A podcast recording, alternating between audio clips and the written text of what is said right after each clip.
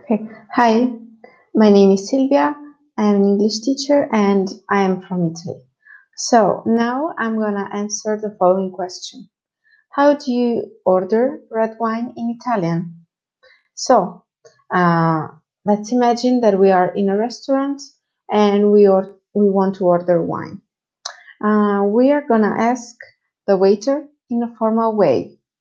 Uh, could I have some red wine? Potrei avere del vino rosso?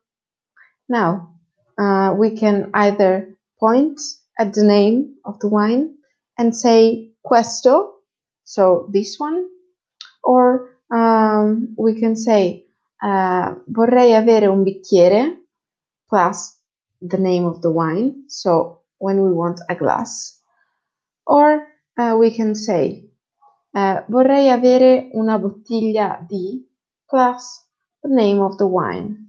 Uh, if we uh, don't know which one to choose, uh, we can ask for the wine list that in Italian is called Carta dei Vini.